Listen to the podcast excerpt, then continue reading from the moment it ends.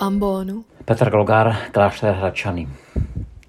Stále ještě žijeme ve světě online, si na dálku, výuka ve škole, práce, kultura, bohoslužby, kamarádi, přátelé, mnohdy i vlastní rodina. Obrazovky televizorů a monitory počítačů, respirátory, rozestupy, rukavice, desinfekce.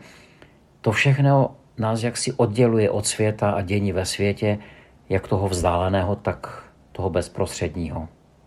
Tak vás chci pozvat k Velikonocům, kterých se můžeme dotknout a které se mohou dotknout i nás.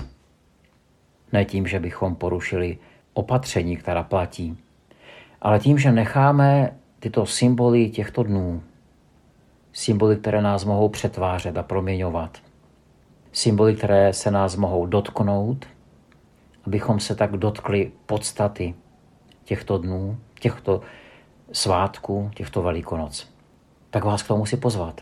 Čtvrtek tohoto svatého týdne je dnem lámání chleba. Krajíc chleba. Čím jednodušším lze vyjádřit sounáležitost s druhým člověkem, nesoběstačnost, potřebnost druhého než právě chlebem. Chléb, který říká, že jsme součástí stvoření, že jsme mnoho dostali, že máme co dát druhým. Chléb, který v nás probouzí hluboké vědomí, že jsme součástí řetězce bytí, a nejen toho lidského, ale celé přírody. Vody, slunce, měsíce, světla, tmy, země, půdy. Nejsme pánem světa. Jsme jen a pouze jedním z článků řetězu stvoření, přesto jsme důležití. Tak vzít do rukou kousek chleba, přemýšlet a uvědomit si tuto skutečnost života, žijí, protože někdo někde zasel obilí, někdo sklidil, někdo umlel mouku, upekl chleba. Kolik práce, potu, starostí, péče. Rozlámat ten chléb a rozdělit se. Lámání chleba to je totéž jako umývání nohou. Stačí vzít do ruky kousek chleba, nechat jej hovořit a trochu se tím chlebem ve světě stávat. Pátek to je den a v centru pozornosti stojí dřevo kříže. A tak projít kolem nebo skrz rozlámané kříže, které hovoří o bolesti, utrpení, beznaději. A přečíst si slova proroka Izajáše, která jsou doslova propletena v ostnatém drátu. Neměl podoby ani krásy. Viděli jsme ho, ale byl tak nevzhledný, že jsme po něm nedychtili. Byl v opovržení, kde kdo se ho zřekl. Muž plný bolesti, zkoušený nemocemi, jako ten, před ním si člověk zakryje tvář. Tak opovržený, že jsme si ho nevážili. Byly to však naše nemoci, jež nesl, naše bolesti na sebe vzal, ale domnívali jsme se, že je raněn, ubyt od Boha a pokořen. Jenže on byl proklán pro naše nevěrnosti, zmučen pro naši nepravost. Trestání snášel pro náš pokoj, jeho ranami jsme uzdraveni. Bloudili jsme jako ovce, každý z nás se dal svou cestou. Jej však hospodin postihl pro nepravost nás všech. Byl trápen, pokořil se, ústa neotevřel, jako beránek vedený na porážku.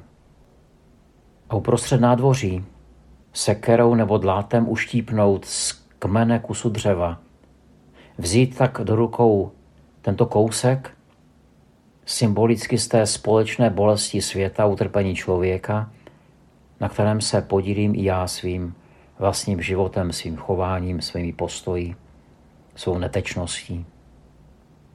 A symbolicky s tím kouskem dřeva nadlehčit ono břemeno, ulehčit druhému člověku, poponést onu tíži bezradnosti nebo beznaděje, vzpomenout si a vybavit si obraz s těmi, kteří již dlouhé měsíce nesou bezprostřední touhu, bezprostřední tíhu nemoci a smrti. Poté cestou křižové chodby kláštera propojit společný můj osobní příběh s příběhem Ježíše Krista, kde jeho pašie se stávají mými pašiemi a pašiemi světa, ve kterém žijeme. dřevo v ruce a podťatý strom v zahradě.